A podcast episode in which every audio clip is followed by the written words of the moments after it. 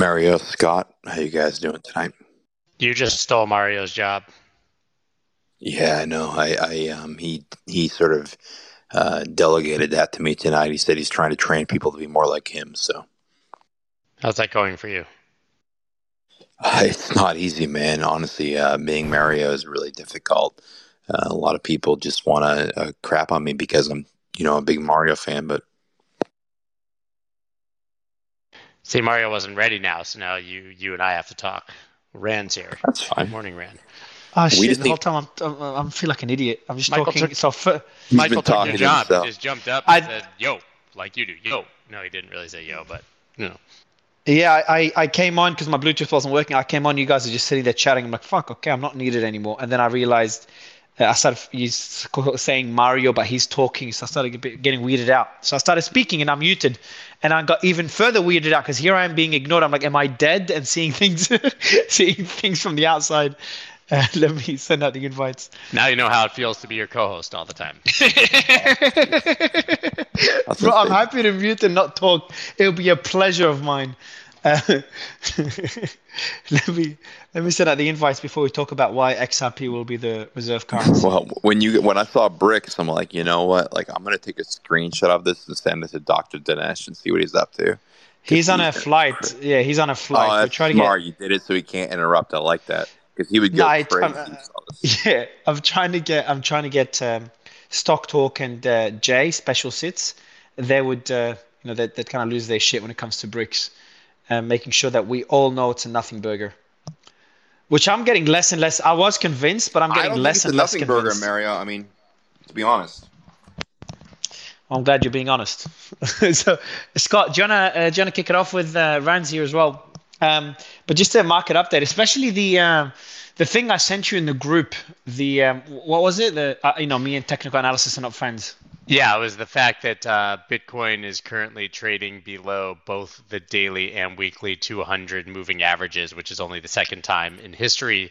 Uh, the first time was the 3AC liquidations last June, basically. Um, it is, I guess, meaningful, right? Because uh, it it means that major supports have broken on two meaningful time frames. But I will say, and this is something we've, we've talked about in the past, the 200 MA on the weekly had effectively never been broken before that 3AC. So saying it's the second time, it's only the fourth time it's really been tested. Uh, so it's not the most compelling of data. But uh, the last time before 3AC that it had quote unquote broken was really just a long wick down in March 2020, of course, with COVID, and then it was immediately back up above it uh, the next week. And at, between 3AC and basically FTX, we spent months and months and months below the 200 MA on the weekly, which had never happened.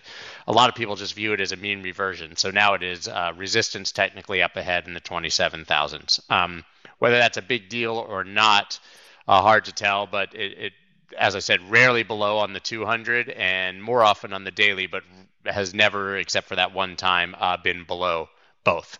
And it, you know, both of them broke in that one five minutes of liquidations that happened last week uh, in that aggressive sell off. Yeah, but doesn't it, considering it's only happened a couple of times, it doesn't mean much. There's not much history behind it. That's true? right. I think it's one of those things. Uh, once again, where we try to assign meaning either technically or fundamentally, or via news of a move that just happened, and uh, we'll see. You know, uh, it could be the, those other times in history when it was tested, we did, you know, close slightly below it for a week, and then we're back above a week later. So I guess we'll see what happens, uh, you know, next week, and we can start talking about it if it remains down. I think below. Okay, and anything else? Just a quick market update.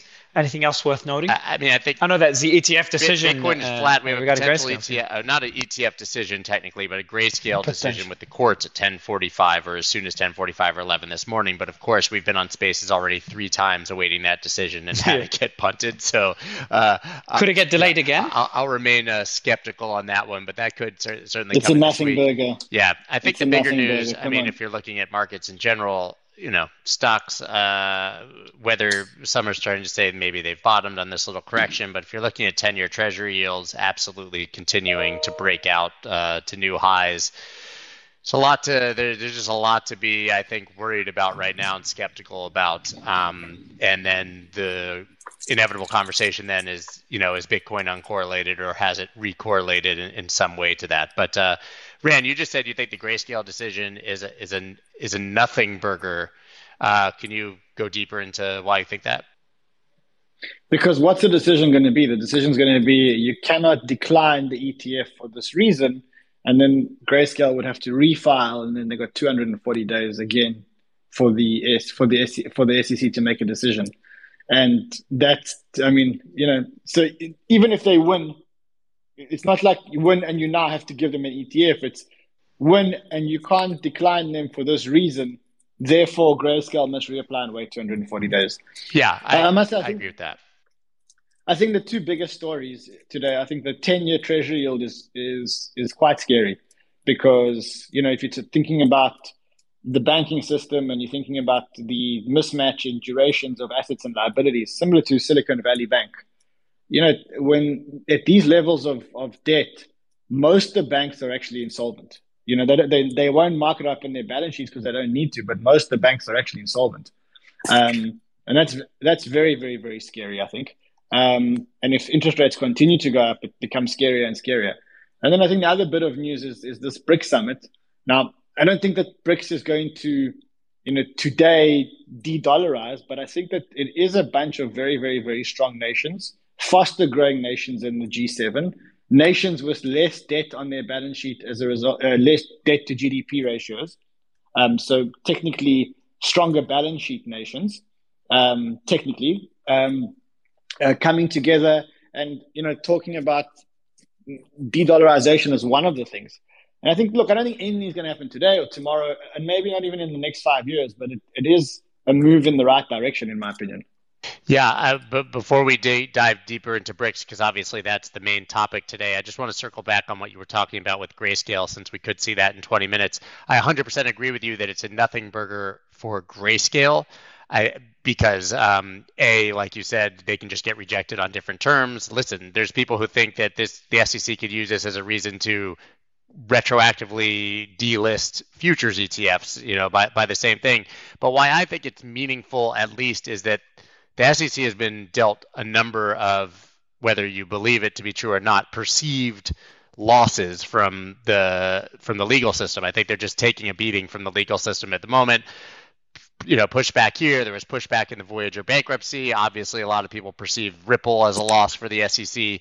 And so I think the more the SEC loses, the less appetite they will have for litigation. And so right now, I think it's just generally good news to see the SEC taking a beating. So a lot of people are cheering for that loss at the moment. I just think that, um, you know, I've said kind of quite a bit now that the that the SEC has largely pushed too far in the wrong direction. The pendulum has just swung really far, and they start to get major pushback now. I think both from legislators and from the American people, and so I, I just like that it might diminish their appetite for more uh, litigation. And Ran, do you think you're uh, typing? Go ahead.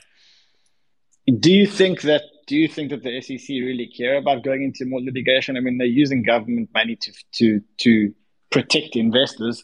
I don't really think they give a shit about. I think the perception is important. Litigation. I mean, the SEC has this reputation of never losing, and they're just taking a beating from the crypto industry, which was supposed to be the easiest kill for them. I think.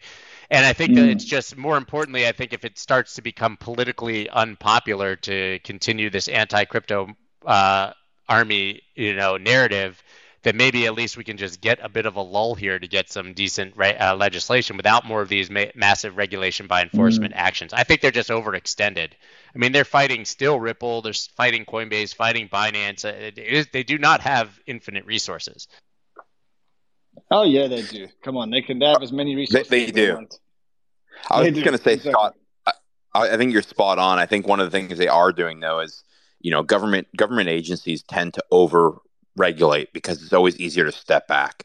And so when you when you're facing a very uh, novel type of risk or a new market, the easiest thing to do is to overregulate, evaluate the risk, and then step back. It's a lot harder to constrain after um, you know, a, a, new technology or new sector is taken off. And so, what I would expect for for the SEC and any other government agency to do is to say, okay, well, let's evaluate the true risk that we're seeing from from any of these uh, new you know new technologies. Obviously, uh, you know, having uh, you know BlackRock and other uh, you know other other funds back them is a different thing. But but I, I agree with you. I, I think you know what I mean. Yes, they've taken some hard hits, but it's not the first time they've lost. I mean, they lost against Elon a few times. I mean, uh, I think they take the the the hit and they move on. But yeah, I agree with you. I think it's just a lot easier for them to back off.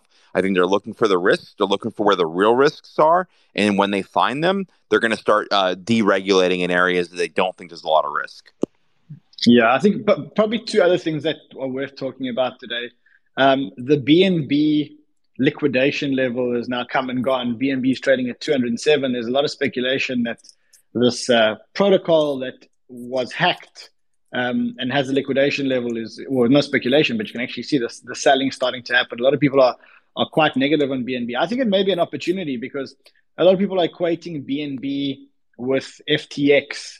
Now, I think, you know, the difference between Binance and FTX is, you know, I don't think that Binance is taking has debt, uh, leverage debt against their token. So I think that that may be uh, something. And then the last thing that I want to talk about today at some point is I've changed my tune on Friends.tech. Yeah. So I, I came I came in here very bullish yesterday about it. Um, it's trash. Then yesterday I tried to use it after the show, and to be honest, that app is unusable. It number is one. Trash. The other thing which the other thing which really irked me is I, I realized the revenue model. And the revenue model is very simple. When they sell a Scott Melker share, you're not buying it from Run, who owns a Scott Melker share. You they're issuing a buying it from share. them. Yes, so they're using influencers to raise capital for themselves. They're using Brilliant. they're using the clout of influencers and the egos of influencers to raise more money, and they're giving the influencers a five percent fee for helping them raise the money. and money. increasing supply And so I realized- and increasing supply each time, Yes. even on a sale. so I realized that actually I was their their marketing department, and my ego was their marketing department. And then I made an announcement that uh, that that that uh, I think it's a scam. And then, I mean, it's not a scam. It's just I don't think it's obviously transparent. It has zero value. Also, it just has zero value. I mean, you can't go in there. You So, can't. so Yeah, Scott and and- Ryan, what do I do? Because I, I just sold my entire crypto portfolio to buy U2 yesterday, and now you're telling me it's. I'm not going to tell you anything we'll Well, I because funded apparently that myself. would make I- me I- a security. Hold on, I funded myself. I funded myself. I funded myself. So I, I- I mean, as soon as I as I tweeted about that, my share price dropped. So I actually, fund, I landed up funding myself. during spaces yesterday So, and, and I- like i wasn't like tracking i went after and I, I think i dumped i apparently dumped myself 55 or 60 percent during spaces because i was so outright dismissive of it which uh, by the way we have breaking news here in a Can you shocking really quick michael in a very shocking news update we will have no decision today on grayscale versus the sec i know you guys were anticipating that today was going to be the day but it turns out the government is not fast or efficient. Um, so we will not be seeing that today. So that we can knock that narrative off the uh, docket until tomorrow. So, Ran, I watched your show where you were uh, talking about the Friends thing. I was like a mad scramble to to get onto it because you're bullish. First of all, it told me how to update my operating system on my phone. That took an hour. Then I finally downloaded the app. Then I had to get an invite. So I finally found an invite. Then I got in, found the thing was unusable. So I had the same. Yeah, not only that, what what shocked me, Ran, Marty, um, is that there's no terms and conditions, there's no privacy policy. It's really complex. You have to obviously like skirt the app store to get this thing on your homepage because Apple is never going to list some stupid shit like this. Sorry for my uh, usage of French, but um, why do we call that French, by the way, when we say bad words? I don't. I think. Don't think that one's French. I think it's German, yeah, right? Shit, yeah. Anyways, but um, and then, but what's crazy to me is that I didn't realize. I told you guys in the morning yesterday. I was like, I'm gonna. You guys said, please sign up, do your due diligence. I don't want you to have another Scott Melker comes in and screams into the void about things that are dumb that he hasn't even tried himself, right? And so I did it.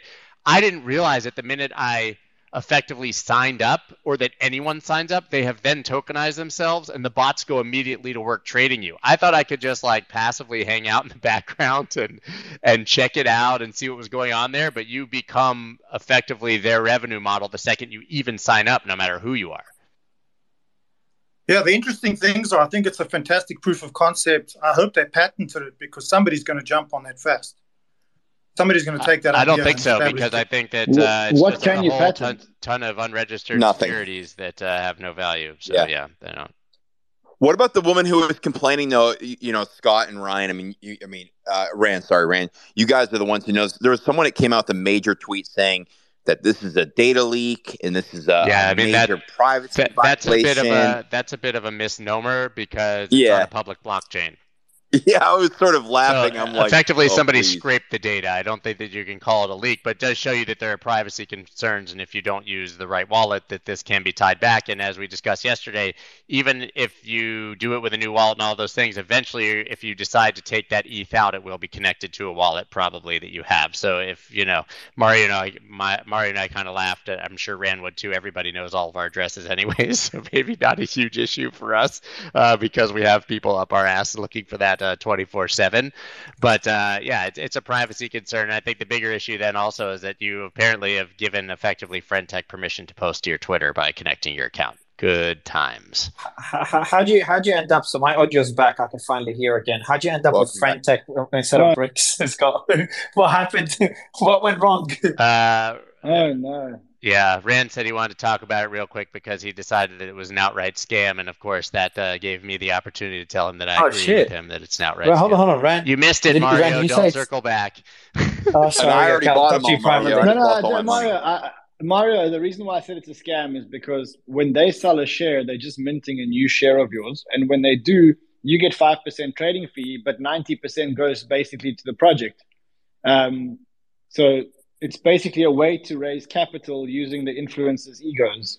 And I realized that, I mean, that that's what they're doing. And I don't think they've been that straight straight up about it.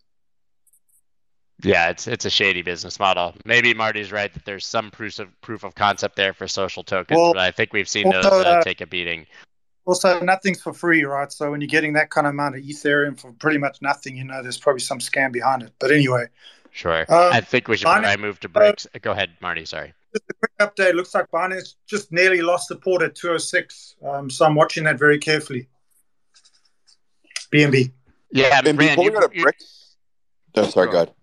I was going to ask really quickly your your guys' feelings. I mean, uh, the S and P and the market movement today was generally driven by um, uh, Nvidia and Tesla. I'm wondering your thoughts. You know, I mean, is the AI rally over? Obviously, Nvidia really pushed the uh, you know the S and P up today, and Tesla finally broke their uh, I think it was like their longest uh, losing streak of uh, 20, 2023. Um, your thoughts on that before we get over to BRICS? Just curious. Tomorrow, tomorrow is the Nvidia results, and by my calculation, you know they have to deliver what the market's expecting. What the market's expecting is 11, 11 billion in revenue and 2.07 per share. They better deliver that. And if they don't deliver that, then I think this NASDAQ can take a dump crazy dump. Yeah, I think the market really topped weeks ago, and it's still going to be continuing down. But maybe that uh, we should we should pivot think, to the uh, BRICS summit here. I think it's going. I think it's going up, Scott. I think I think we're going to see all time highs this year on the Nasdaq. Oh, I don't doubt that we'll see all time highs uh, this year. Just like I don't doubt that it's possible we see forty thousand ish Bitcoin. I just think that uh, with Treasuries breaking out and things being what they are at the moment, that we could see some more downside. That's all. So let's let's talk BRICS. So I, I know we have uh, mixed opinions here. Um, Mario pointed out the fact that he was in camp Nothing Burger and now is in camp maybe Something Burger, but not yet in Something Burger camp. Uh, I'm I'm pretty aggressively on the Nothing Burger side, but I would love let to me give you some. The... Let me give you some numbers. Let me let me give you some numbers. G7 uh, GDP, forty four point nine trillion. BRICS GDP, 27.5 trillion before they allow in any new members. Amongst the new members that want to join are, are countries like uh, Saudi Arabia, uh, the Emirates, Nigeria, Morocco, Kuwait, Egypt, Venezuela, Argentina. Now, if you look at the growth rate of the BRICS nations since 2000 versus the, the non BRICS nations, uh, the BRICS nations uh, since 2000 at least 4x the growth of the of the um, the G7. If you look at the debt to GDP ratios of the G7 versus the BRICS countries, the BRICS countries have less than one third of the the debt to GDP on their balance sheets. So, hey Ran, can we just say quickly for the, the listeners, the BRICS Hold on, Michael. Just like two seconds. Uh, just for the for the um to add on to Ran's numbers. Can you hear me, Ran? Just to make sure the audio's good, still working. Yeah. To, yeah, to add on to Ran's numbers and why I just don't think it's that it's, it's, it's a it's a it's a nothing burger. Um. So you talked about the the GDP, the percentage of world GDP uh, of BRICS is 54%. That's with PP with purchasing power parity um, BRICS has a 50% of world of the world population. China and Russia are also two of the three biggest nuclear arms. Have the the, the, the biggest. So the top three biggest stockpiles of nuclear arms. Number one is Russia. Number three is China. So top one and top three. And then if Saudi joins, then BRICS will also have two of the three largest oil producers. Um, so just adding more numbers to what Ran is saying. Any anything else we're missing, Scott? Oil. Well, oil I think good oil is the biggest component of global trade in the world. Just for the for the by the way, if you think about the biggest uh, factor to global trade in the world is oil, and if you look at the oil producing nations, which is of course which of course is, is led by Saudi, if they join BRICS and they decide that they're settling oil transactions in currencies other than the dollar, that Good means luck. the biggest that means no, but they can. They can. I mean, if if if if they've already started as experiments and they could continue to do it. Now you can say good luck now, and you know, like I don't think the world's going to change in the next one or two years, but I think if you look ten years down the line, it's a real threat to the dollar. I, I think that's potentially fair. Uh, why I'm dismissive of it is because I don't really believe the BRICS is a thing right? You can have a conversation about the success of emerging markets without saying that it's a consolidated you, effort that will concede. Do you believe that G7 will, is a thing? Do you believe that the G7 is a thing? It's a long established thing that's in, in control. So yes, I do believe the G7 so is a thing. I don't, but listen, I don't believe that BRICS. First of all, First of but all, you can't say hold on, you can't say the relationship between China and and India is the same as the relationship between correct. Western Europe and the correct. US. India already India is already as a part of BRICS said they would potentially back out because they don't want China to have control of BRICS and would not be comfortable necessarily de-dollarizing. My my issue here with BRICS is a you're talking about a loose gathering of people with a single thing that's self that's self-interested, which is to get off the dollar, but no actual ties to one another in any other meaningful way, and a bunch, not all of them, but a bunch of dictatorial led potentially communist countries with leaders that are only worried about themselves who are not going to work together long term. I mean the na- the notion that like the Putins of the world are going to just, you know, submit control to a group of nations in the same way that like a G7 does just doesn't make sense to me. So I think when I say good luck, A, like try going off the dollar. They talk about trading the yuan. The yuan is pegged to the dollar, so that's complete and utter nonsense. Watch what happens if the yuan does not uh, pegged to the dollar. but you're saying, but Scott, are you, are you, are you saying how, trying to get off the dollar alone is not a good enough reason for those alliances? Yeah, my enemies, that's enemies, a single common. In, yeah, that's right. I think that's a single. If they're only, if the only point of BRICS is to be anti-United States, it's not going to work, right? That but G7 that, has tons of common interest beyond just control of the dollar per se.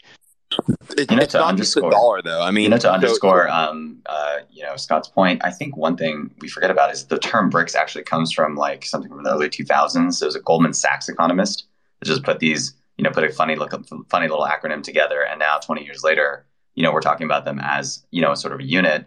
Uh, I think we'll see a much more first off slow. I think Ran was talking about it. I mean, it's going to take years and years uh, to develop, um, but I, I, do think that there are obviously changes coming in the world. I mean, in, in the recent BRICS summit, there's reports that um, you know basically people are pointing to China, right? So I mean, it's being hosted by South Africa. Um, Putin didn't come, which was uh, good for them because they didn't have to abide by any any uh, uh, sort of uh, mandates internationally to, to arrest him. But yeah, in the back halls, people are just talking about um, you know yeah China, China, China, uh, and I think someone mentioned about India's sort of reluctance to sort of embrace that. Uh, they call Africa Eugene, China's second continent. Eugene, can I ask you two questions? First, um, the first question is related to BRICS. The second one is how it relates to crypto. So the first question, can you define the difference between the relate the, the partnership that G7 have versus BRICS? Um, and so that's the first point. And then the second point, how does this why does this all matter when it comes to crypto? Because because BRICS and, and maybe you can touch on BRICS being not back, not backed by gold, but reference to the price of gold, um, and whether that plays any role in uh, in de-dollarization, what that means for and, Bitcoin. And before yes. Eugene goes, to add to that question, uh, there was this moment a few years ago when there was conjecture that BRICS would come together and form it, that their currency would be a cryptocurrency that they would utilize, not necessarily a CBDC, but some sort of common backed by gold cryptocurrency that they would use as their reserve. Go ahead. Eugene. Yeah, sure. Um, yes, super fascinating questions and, and, commentary. I think the the interesting thing about uh, why they're different. The first off, the first thing is if something's been established for a long time. So, so there's kind of actually it's a well studied academic like sort of research talking about if you, if you have something that runs for a long period of time, that you know the, the forward looking uh, just statistically, just pure statistically, how, how much they're going to last going forward is uh, you know more likely. Obviously, there's fundamental details in that. It's almost like technical analysis, right? This is what people talk about with religions, right? So you know you've had religion for a long time, and then how much longer it will it, you should expect it to go forward. Um, you know, books, et cetera, certain books.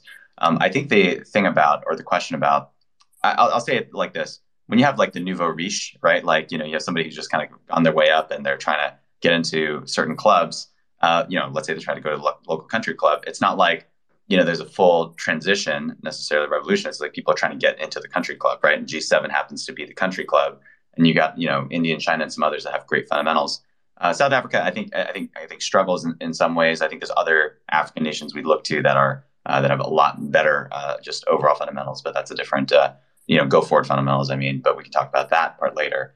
You know, and how it relates to crypto. I mean, of course, the, the idea, of course, the, the the part that people like about crypto is the idea that perhaps it can be the decentralized thing that can replace the dollar in the long run. The problem is it's, uh, you know, what do they say? It's like, uh, you know, Europe is a museum, you know, Japan is a nursing home, you know, um, uh, and uh, China is a, a, what is it, a dictatorship, and then uh, Bitcoin's an experiment, and so that's the that's the issue with it. But I think if if you see that Bitcoin were to become base money, right, or Bitcoin or some other cryptocurrency were to become base money instead of being you know being twenty five thousand a coin, it should be you know half a million plus per coin, right? If you were if it were to just be like you know, let alone being gold, right? So gold is what ten trillion. Um, you know, that's been around for thousands upon thousands of years as a store of value uh, I think you would see that. Uh, you know, I think that that's the idea around crypto that uh, and that some people certainly I have some thoughts and beliefs around this that it could be the basis for the next reserve currency so, in the way in which we all trade. Well, on that uh, same question, um, what would this all mean for, for, for Bitcoin? Because in your bio, you call Bitcoin as a virtual gold. Uh, called it that in 2014. Um, so you, you've been you've been you know that narrative you've been you've been talking about it for a long time does the BRICS discussion and being the, the price of the BRICS currency, if it ends up launching, being referenced to gold, does that have any impact on, on Bitcoin or, or cryptocurrencies in, at all? Um, well, it's interesting. I mean, China's making its Hong Kong, I was gonna, right? Like, uh, sorry, yeah. I was, was going to go to Willem, Eugene. Sorry. Oh, sorry about that. Yeah, go for it. All good, man. All good. Yeah, well, that's a great question. I think the most important thing from um, from from this point of view, you know, the start of the BRICS, it, this has all to do with geopolitics. It's more it's more about geopolitics than it's about um, what will happen from a monetary point of view. And of course, um, we've seen since the start of the war in Ukraine, we've seen 140 countries not willing to join the Western sanctions against Russia. So there's something uniting um, these countries. And, and, if you look at the map, all countries in the Middle America, Latin America, Africa, uh, Middle East, and most of Asia didn't join the Western sanctions. So they're fed up with the West. They're fed up with our double standards. They're fed up with our hi- hypocrisy. So this is a huge geopolitical uh, change. And, and and of course, we can all ask all these questions. What will happen to the dollar? What will be the effect to, on the Western economies? But one thing is certain, and for all people ignoring this BRICS revolution, or actually, I'm working on a new book. It's called The BRICS Reset. Um, well, you can you can ignore this, but when you have over 7 billion people living in countries not willing to follow the West anymore, uh, that's something you can't ignore. If you keep ignoring that, you're, you're just an arrogant but there's been, but Willem, yeah. Willem, the, the, the term the Great Reset or the resetting this, resetting that has been used decade after decade, no, and the US dollar still has sixty percent no, of the world no, currency. No, that's wrong. I, I wrote the big reset in 2013. Nobody was talking reset in 2013. People ask me, what, what, what do you mean with the big reset? It, nobody was talking about it. It's just the last few years that everybody's talking reset. And we see resets everywhere. Maybe you're familiar with the book uh, by Neil Howe, The Fourth Turning, that every 80 years you have this change in, in systems, you have this change in, in, in, in, in, in the mood of of of uh, well of, of, the world, one could say. And w- we entered this phase in which so many things will change, and, and and the problem is when you're in the forest, you're surrounded by the trees. You, you don't see the forest anymore. You don't see the size of the forest, and that's what happens now. We're all in the market. We're all looking at crypto. We're all looking at gold, and you don't see the big picture.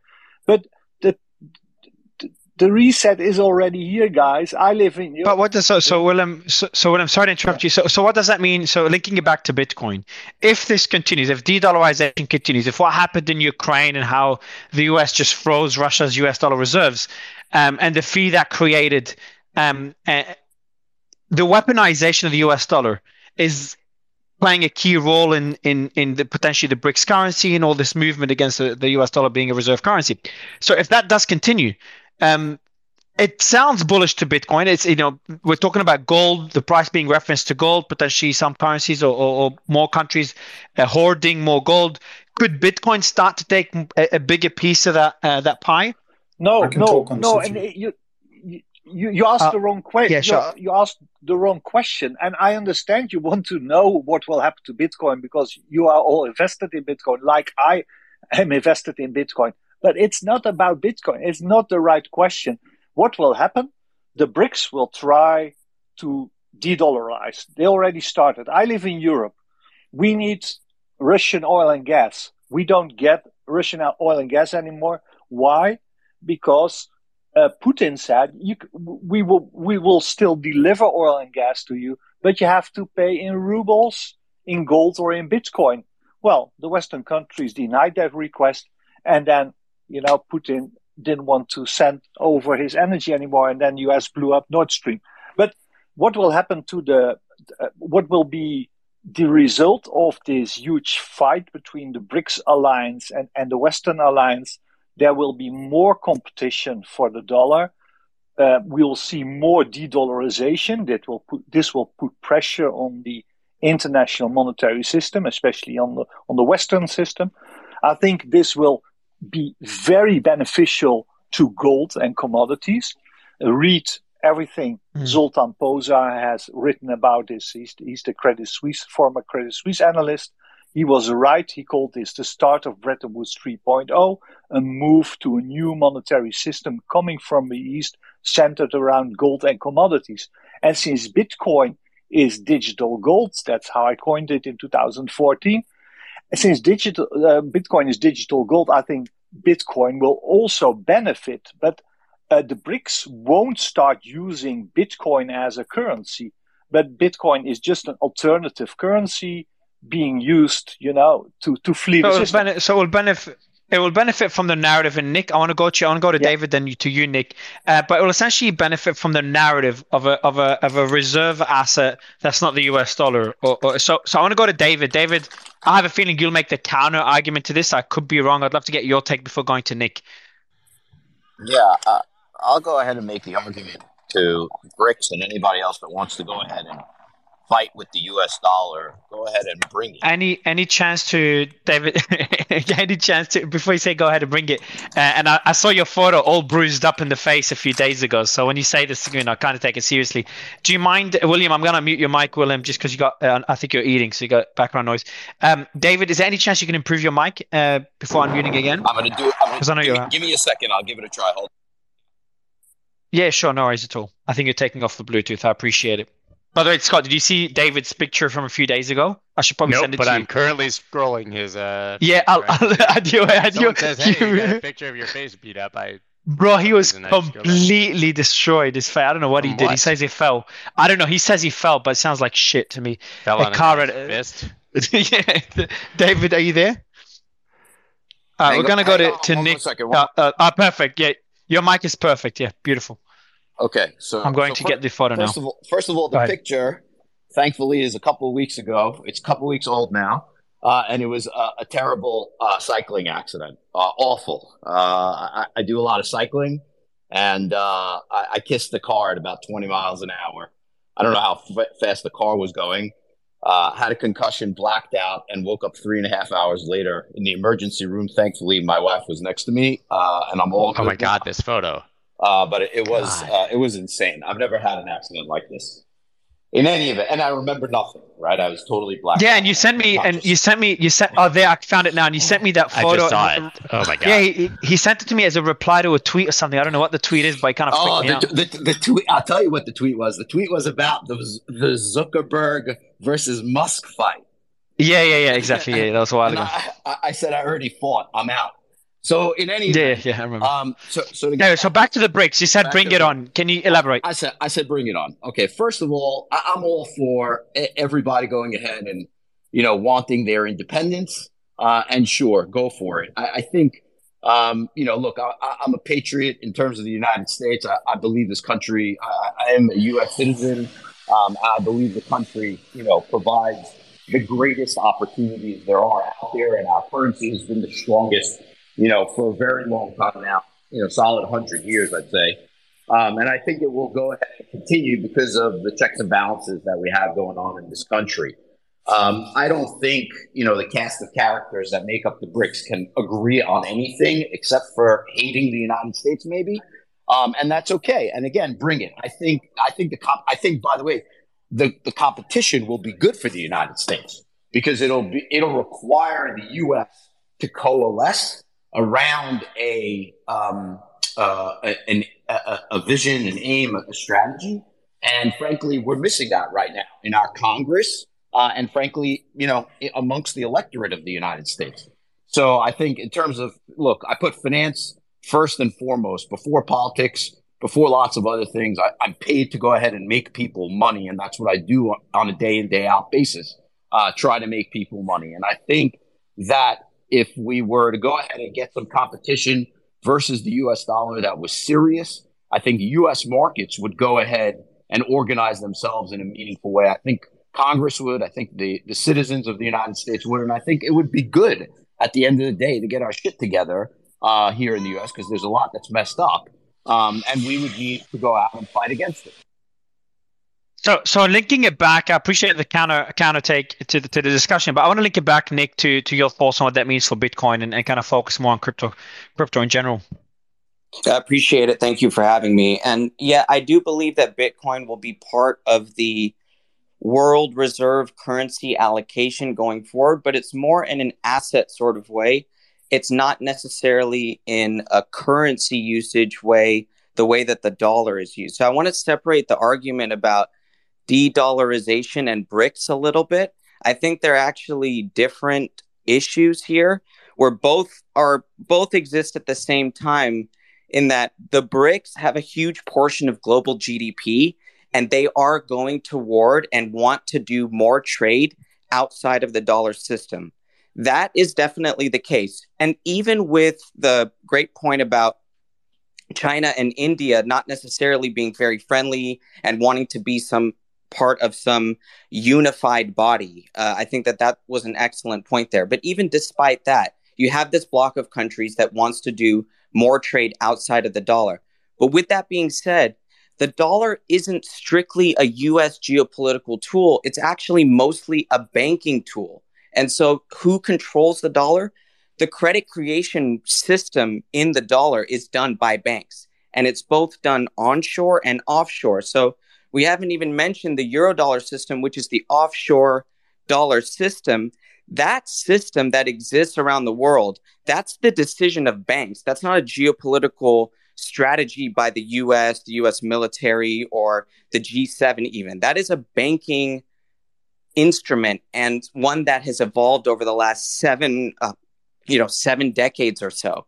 And that isn't going away and it's not transforming into any Euro CNY system, meaning an offshore Chinese yuan system that's developing around the world, in that banks are doing credit creation offshore in yuan or some imaginary BRICS currency that's maybe backed by gold or some commodity basket. So I take a big challenge with that the BRICS is going to form a unified currency of any sort or even go toward the Chinese yuan away from the dollar.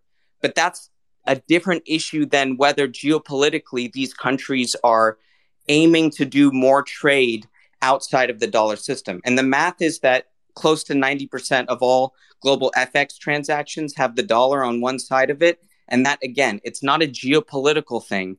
That is a banking phenomenon that is multi decades in the works. And so that but, system isn't just but, going away quickly. It's not going to be replaced by Bitcoin from a currency system standpoint. And it's not going to be replaced anytime soon by China's currency or a BRICS currency or a gold backed BRICS currency. That is not going to happen. So Bitcoin will continue to attract value as a store of value, as an apolitical currency, as a digital gold, but it won't become this uh, dollar uh, system that we see today with repo, the collateralized borrowing, the plumbing system, all the things that make the dollar so entrenched. That is not going to be rebuilt by the BRICS, and it's not quickly going to be rebuilt by Bitcoin. Bitcoin will attract value because it's an apolitical asset. But Nick, uh, what what I'm confused is that the narrative makes a lot of sense. The Ukraine war happens, the U.S. Uh, weaponizes the dollar, and uh, there's a faster shift. Again, the BRICS currency has been in, in the works for what almost two decades, like 17 years. Um, but it's accelerated since the Ukraine war.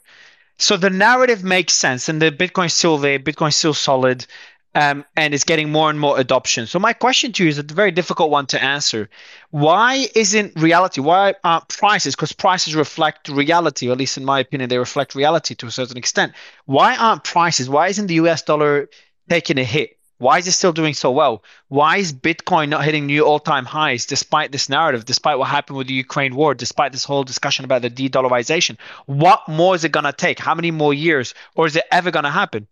It's Mario, in an echo chamber. It's Mario, about rel- it's about relative risk. And so when you compare the dollar, what are you comparing it to? You're comparing it to other currencies, which in today's system, this banking system, all currencies are a derivative of the dollar.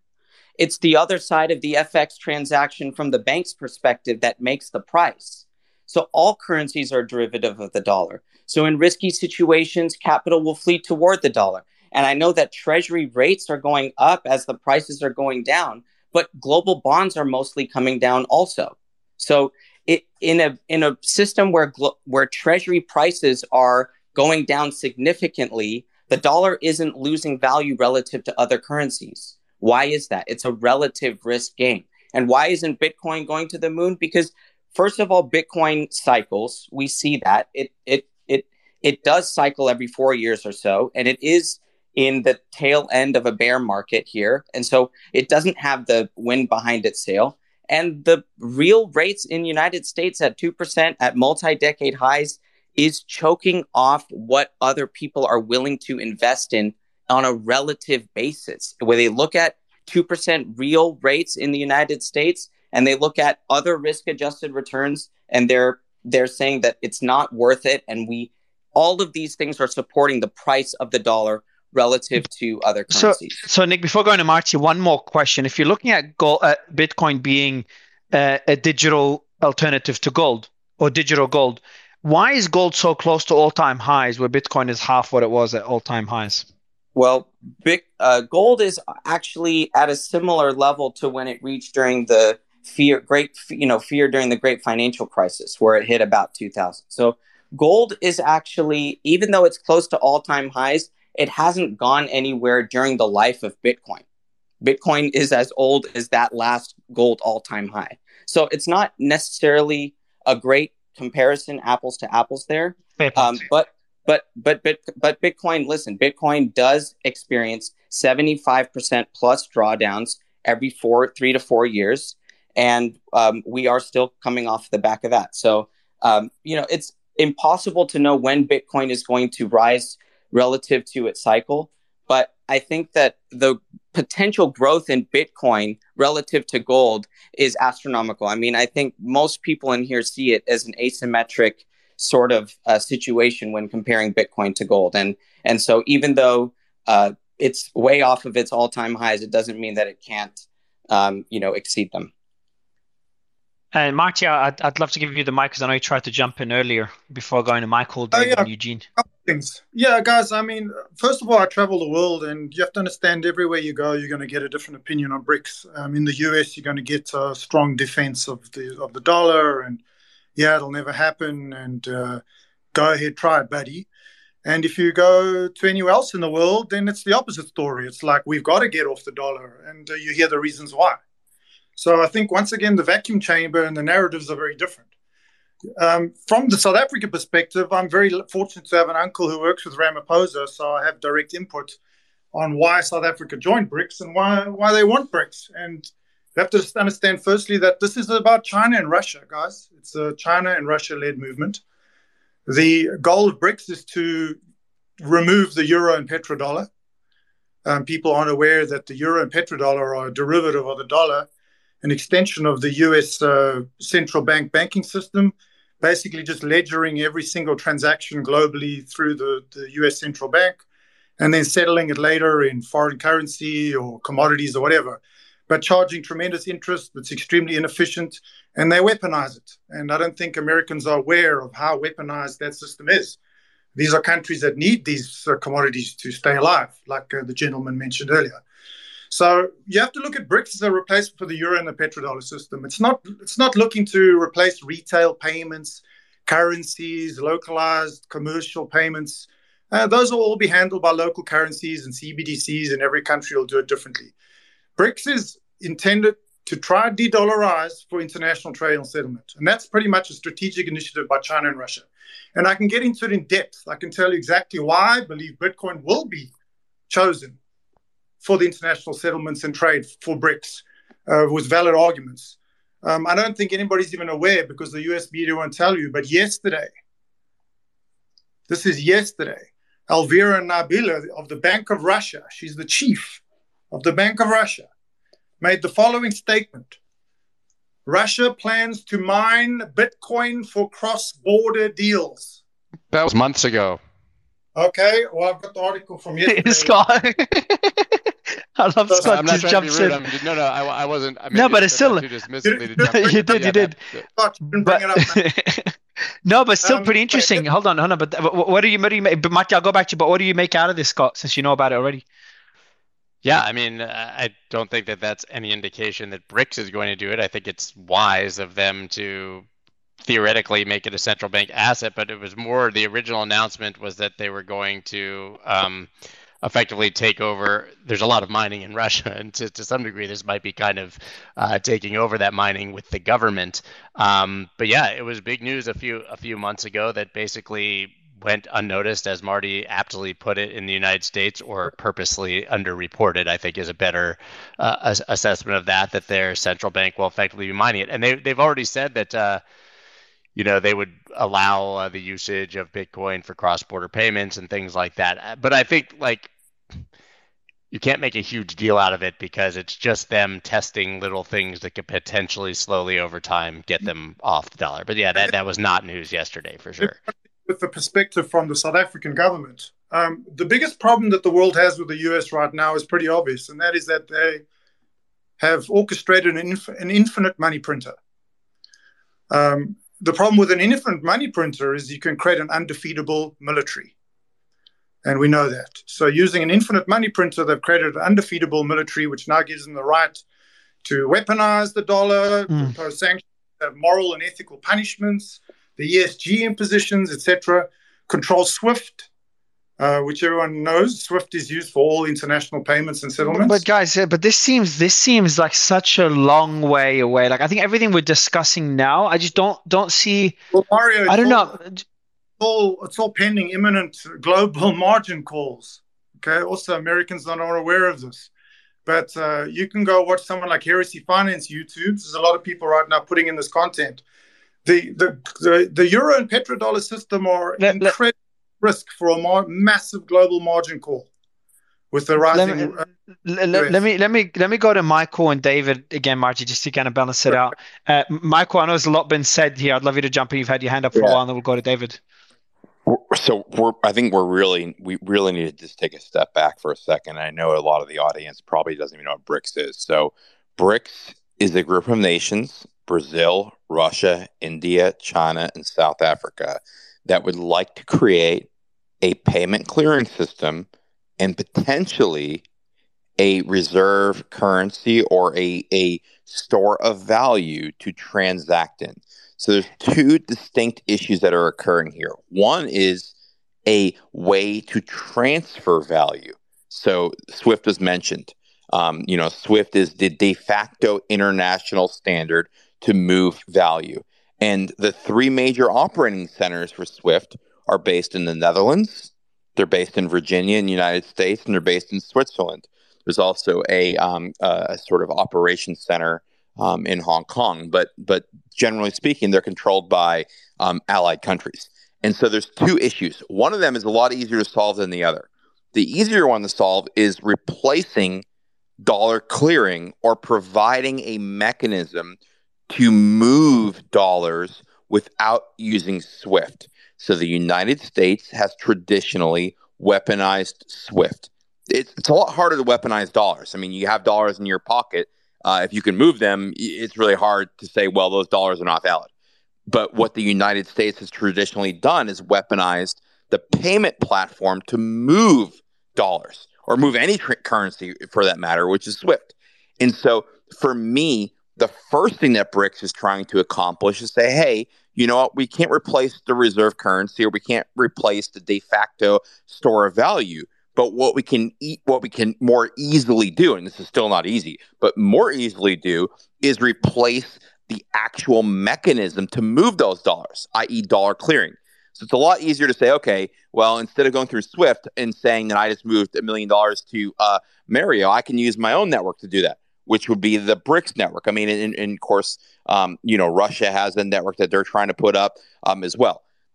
Later down the road, I think there'd be the idea of okay, well, after we have an idea, after we have a way to transact value, and I th- think the dollar will still maintain the de facto standard value for quite some time because you have to realize there's very intricate and very complex relationships with commodities, FX rates, um, you know, contracts that are that are 20 years out that are delineated in U.S. dollars. So this isn't an easy thing to do. But what you can do is change how do you actually transact those dollars. So phase one for me is okay, eliminate Swift in Brick's mind and use do dollar clearing through an alternative network like BRICS. Phase two would be okay, after we've proven that we can transact value outside of Swift, then we look at an alternative reserve currency, be it a, uh, uh, a, a, a BRICS manufactured currency, be it a, a uh, a commodity, uh, you know, or a hodgepodge of Ethereum and Bitcoin and something else. But that's way down the road. Um, and so there was commentary here, like, okay, well, why why is the dollar maintained its its prominence, or why why are people still buying the dollar? And it's twofold. It's not just because of the flight to quality, which um, the gentleman alluded to before. Flight to quality occurs when there's uh, you know global unrest.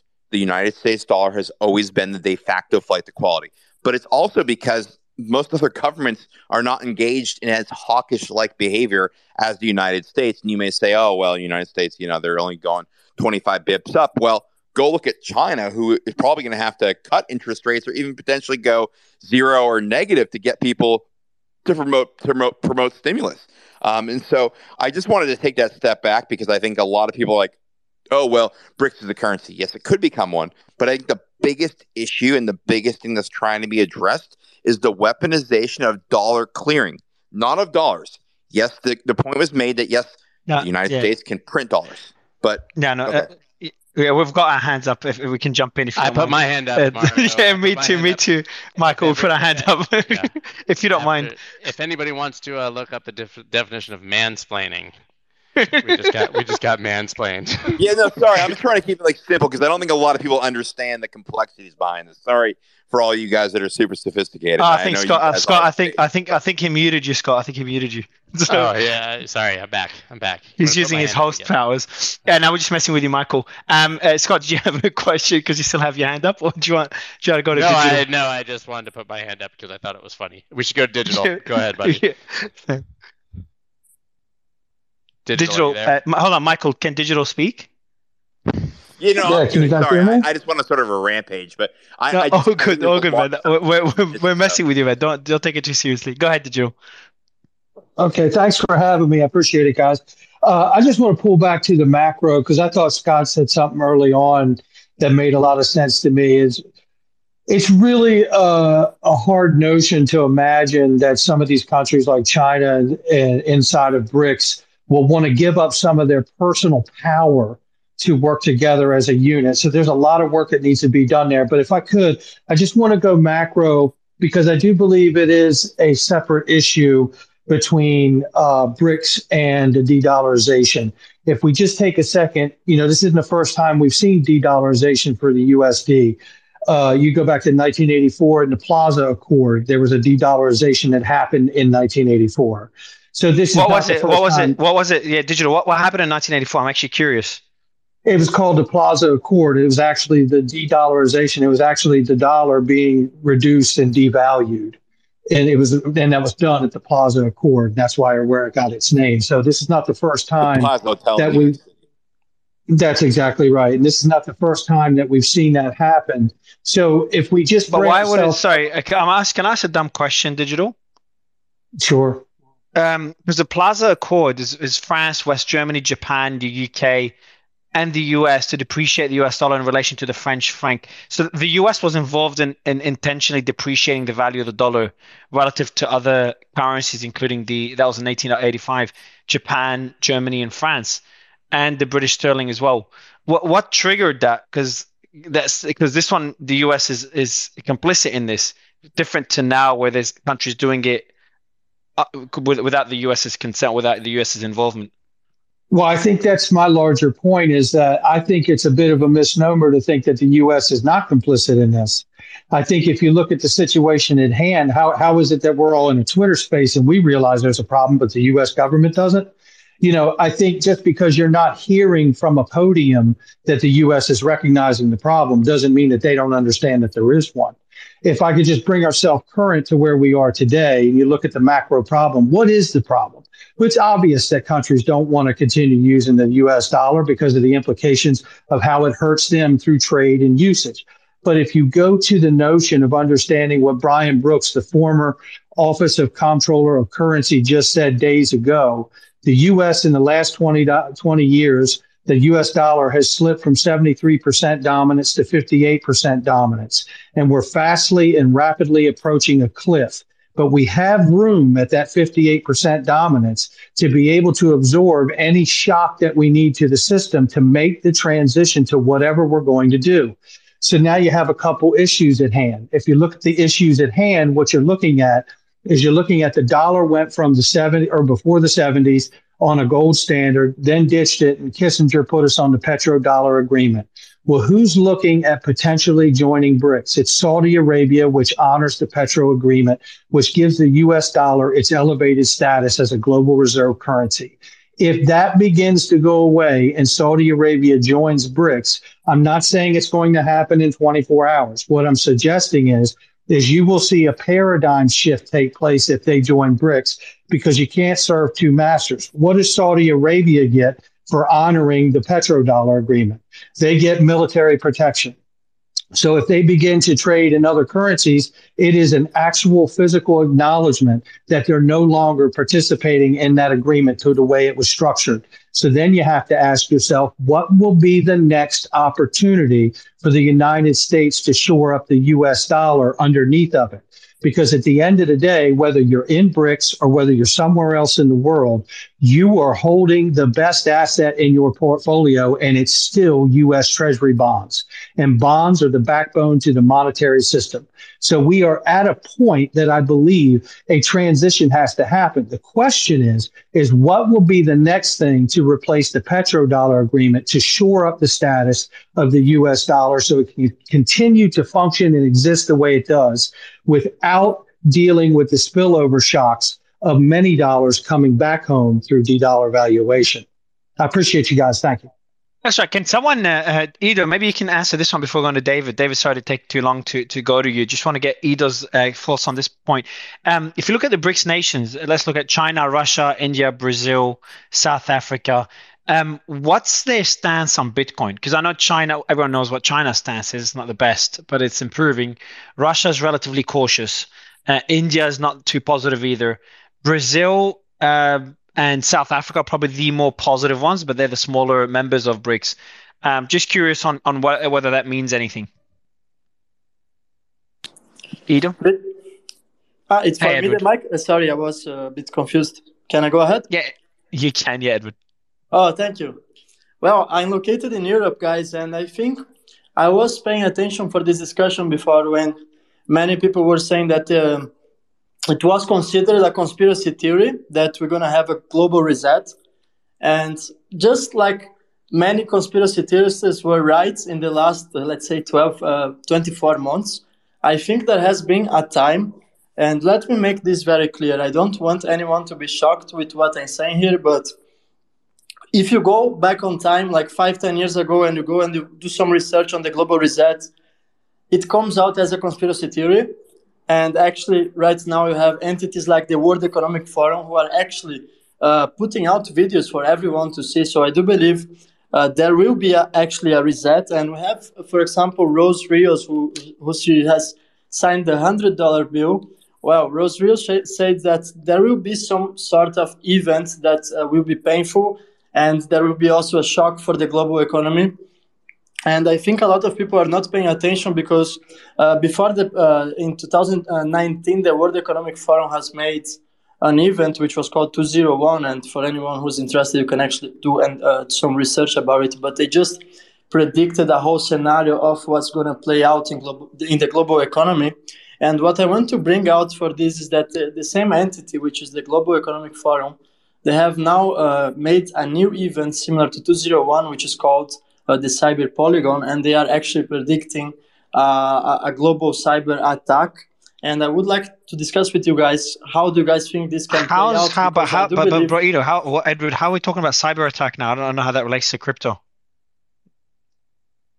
Well, I, I will come to crypto if you allow me to finish my point. I'm just coming to, to say here that this could be the trigger event that might be the, the great beginning for the great reset. That's the point I'm trying to make, and that's all related to BRICS as well. Okay, and can you define? So, so I'm glad you made that point. How do you define the great reset? I think that comes out as an economical reset, and one of the aspects that might be uh, playing a role is that we could see the U.S. dollar as a currency losing its hegemony, as we were talking before. Okay and then the U.S. economy, obviously, the the, the BRICS uh, uh, BRICS uh, partnership getting stronger, the BRICS potentially coming up with a replacement. Yeah, the, the, the point I'm trying to make here, sorry, the point I'm trying to make here is that what I see here is that these events are now on steroids. What we used to say was a theory 10, 20 years ago. Now there is a macro scenario that's going to speed up the process of de-dollarization. We can have some trigger, just like we had uh, the pandemic, COVID 19, mm. something completely unexpected coming and changed the, the global economy. We can see the same thing happening, for example, with a global cyber attack, and that can actually be the trigger for events like de-dollarization. That's a great topic. Yeah, yeah, now with you. And then what happens if that does happen? What happens to crypto then? If the great reset happens, um, obviously the, the, the, the, the, the, everyone's looking for new reserve assets other than the US US dollar and US uh, US assets would crypto would bitcoin be one of those potential alternatives in your opinion Uh, I do believe I don't want to point out any specific coin, either it if it is. Let's just or... let's just yeah Bitcoin. Let's keep it a Bitcoin. I think. Yeah, yeah. People, uh, uh, well, I have the Bitcoin logo on my profile yeah. picture, but yeah, I saw uh, it because that... I lost a bet. Oh, okay. okay. I, I, what was what was your bet? What was the bet that you lost? Uh, my bet was that XRP would actually hit ten dollars after the SEC lawsuit was over. Uh, actually, it's not fully over yet, but we we got a major decision that's not a security, so I actually had to comply and change the, the picture for the good. But uh, well, I'm not against Bitcoin. I'm just an XRP enthusiast, and uh, but it's not the topic of, of, what I'm saying now. I was just wanting to to discuss with you guys because I think we all here bringing puzzles. It's like a big puzzle, and we're trying to to figure it out how it's going to play. I don't have the the answer for everything. I'm just pointing out that I do believe there will t- there will be a global event that can uh, change the way that the countries are making the transactions within uh, cross-border payments, for example. It's also a huge topic. David, go ahead. Mario, can, can I can I just really quickly just finish? I'll finish my and I'll shut up. But but I want to directly address your question, which is yes, I think Bitcoin will be the de facto standard um, if BRICS were to adopt something, and here's why. And just really quickly, and then I will not say anything else because um, I know I've been uh, mansplaining way too much. But here's the thing: the whole goal is to get off of a, of a, of a currency backed by one government, right? And so if you were to use any currency or any any sort of uh, uh, synthetic currency generated by this organization called you know called BRICS, it would be controlled by some political standard.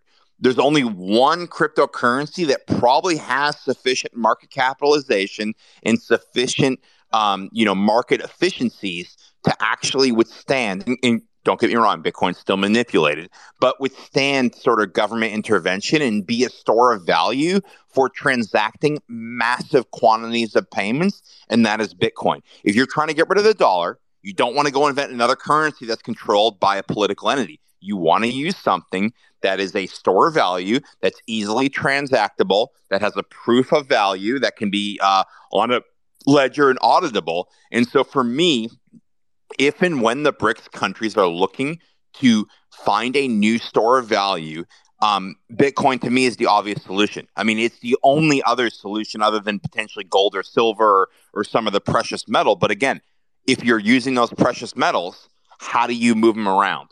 Well, now you're talking about using third parties again. The whole purpose of this is to get off of those traditional asset exchanges. And so for me, Bitcoin is the obvious answer to transact large sums of value in a transparent way with the least manipulation possible. Yes, it's still manipulable, but as the market cap increases and as Bitcoin price continues to appreciate, it'll be harder and harder and harder for countries to so, intervene and influence it.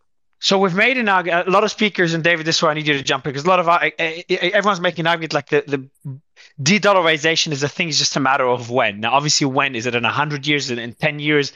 Um, gets a bit tricky, but I think everyone's talking is going to be in our lifetime. Um, and BRICS is one solid contender. In general, that's a good thing for Bitcoin and, and potentially crypto in general as a store of value.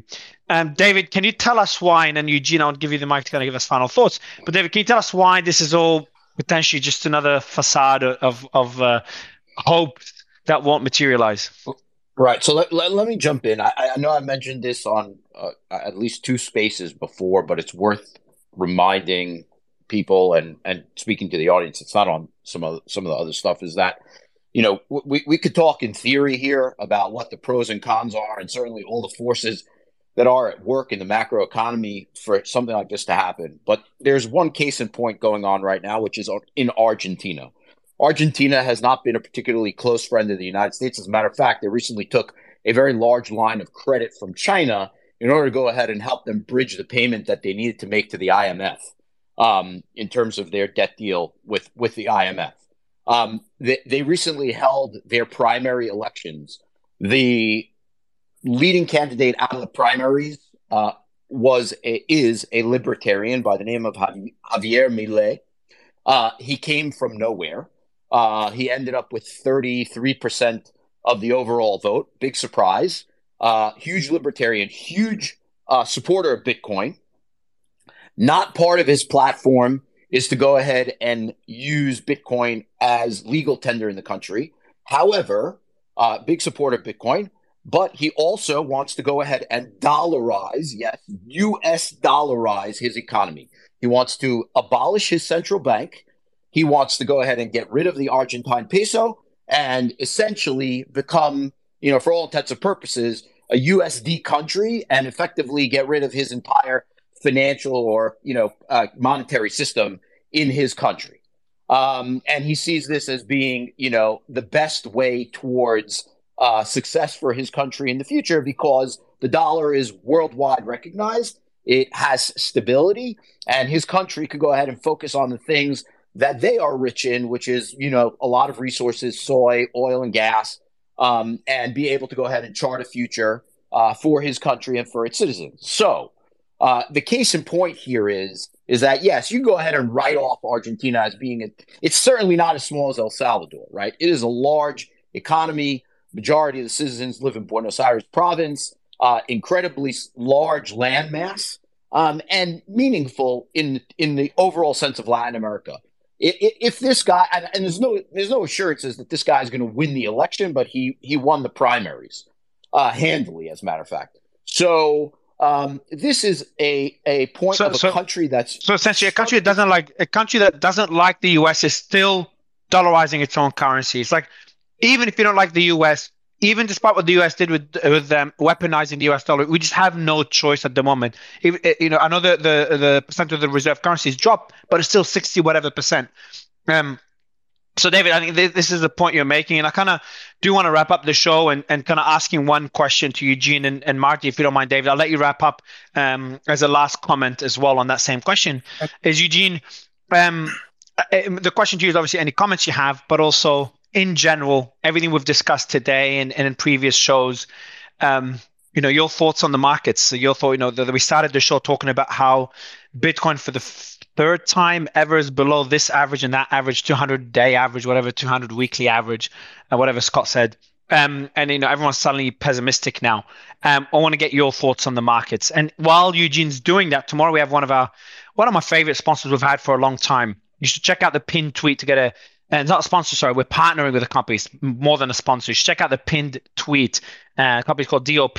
This allows you to decide whether to make your transactions on the blockchain public or not. Uh, which kind of linked to our initial conversation of the quote unquote leak from Friend.tech. Uh, so if you want to check out that company, highly recommend it. It's yeah, I think also, yeah, just to be clear, because like we're kind of passionate about it tomorrow, the whole topic is likely going to be uh, privacy. We're working on that, which I think is really important. It's good timing, anyone, especially with the whole Friend.tech yeah. thing. Yeah. Are we talking with, about VLP now? This, I can talk about I them now. Saw, Michael, one second, buddy. And uh, I, I, just saw that uh, Solana, um, there's a protocol on Solana. I was just sharing it in the group. Now I don't have it in front of me that just allowed uh, basically private swaps.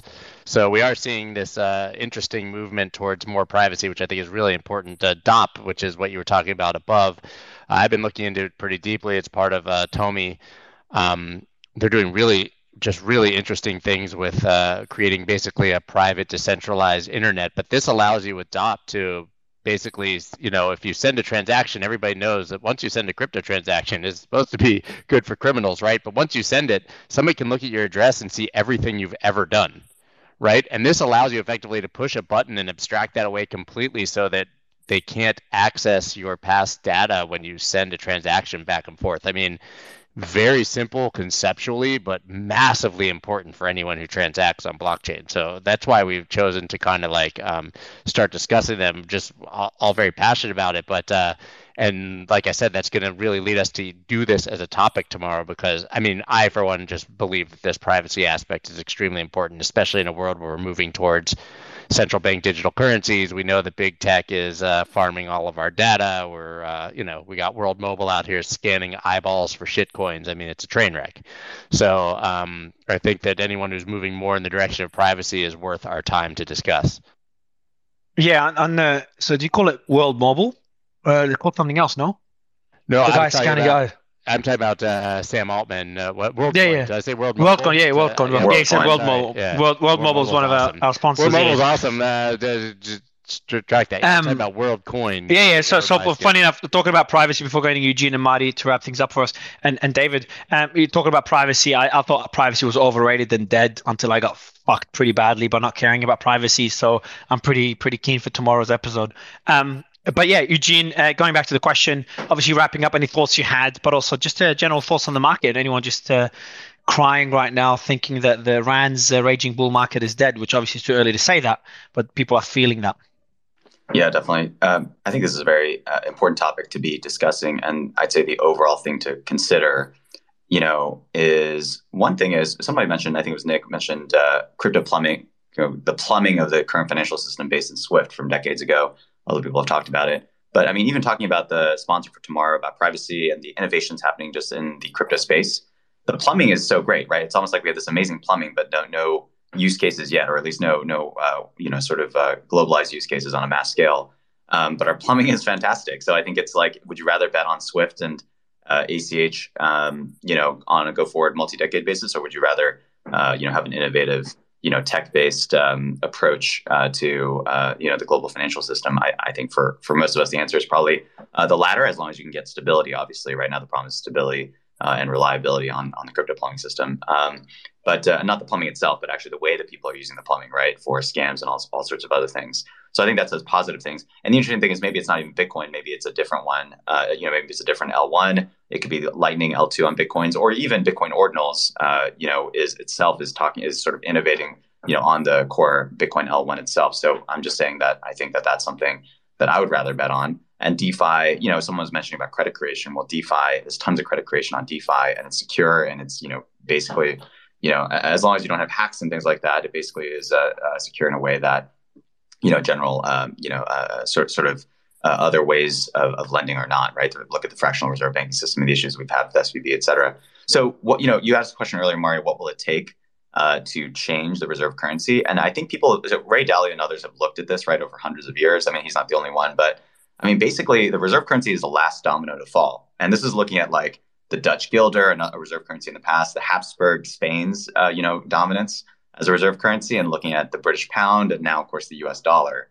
And but you have you know your military centers falling, your economic output falling, your your innovation technology falling way before your reserve currency, your reserve FX status. So the answer is probably decades at the very least, uh, if not longer, for the U.S. dollar reserve currency to fall, and you would probably expect to see a major war and Ukraine is obviously a, terrible war.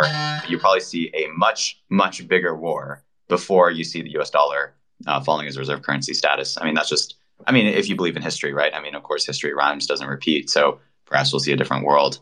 Um, yeah, I think we all world, agree it's inevitable. Right. Sorry, yeah. I didn't mean to interrupt. I thought you were done. I'm just saying we all agree it it's inevitable. inevitable. It's the time frame that uh, matters, right? Is it uh, if it's 400 years, it's not that relevant for our conversation. Yeah, is it, is it going to be is it going to be in my lifetime or Scott's lifetime? So my lifetime, 400 years, Scott's lifetime, in the next 20 years. That. Will oh, I forgot. You're going to live forever because you're exactly. Freezing, freezing no, Mario's AI, so he'll be around for a long time. Um, we'll all be we'll all be AI bots, you know, sometime in the in the indeterminate future. No, but, but Mario yeah, will be controlling the AI because he's freezing himself right now as we speak to live for seven thousand cryogenics. Yeah. Uh, well, so sounds like some of us will see it. Let, us get the final thoughts, Marty, David. Uh, final thoughts on the topic. Uh, yeah, I just want to touch on the uh, the Bitcoin situation. I don't see a big problem. I'm a big believer in the Fibonacci 0.5 median rule, and from the bottom at sixteen thousand to the top, it's touching 32, halfway is 24. So if we're anywhere above 24, we're still bullish. Anyway, moving on. Uh, let me finish off what I started there. So there are two points to the to the BRICS discussions going on over the next two days.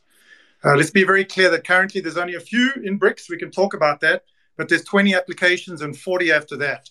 If you look at BRICS right now, um, let me just get to my little note here. We're looking at uh, 41.5 of the global population currently is in the BRICS nations. That's without the 20 new applicants and the 40 applicants after that. If those are all accepted, that's 81% of the world's population will be under BRICS.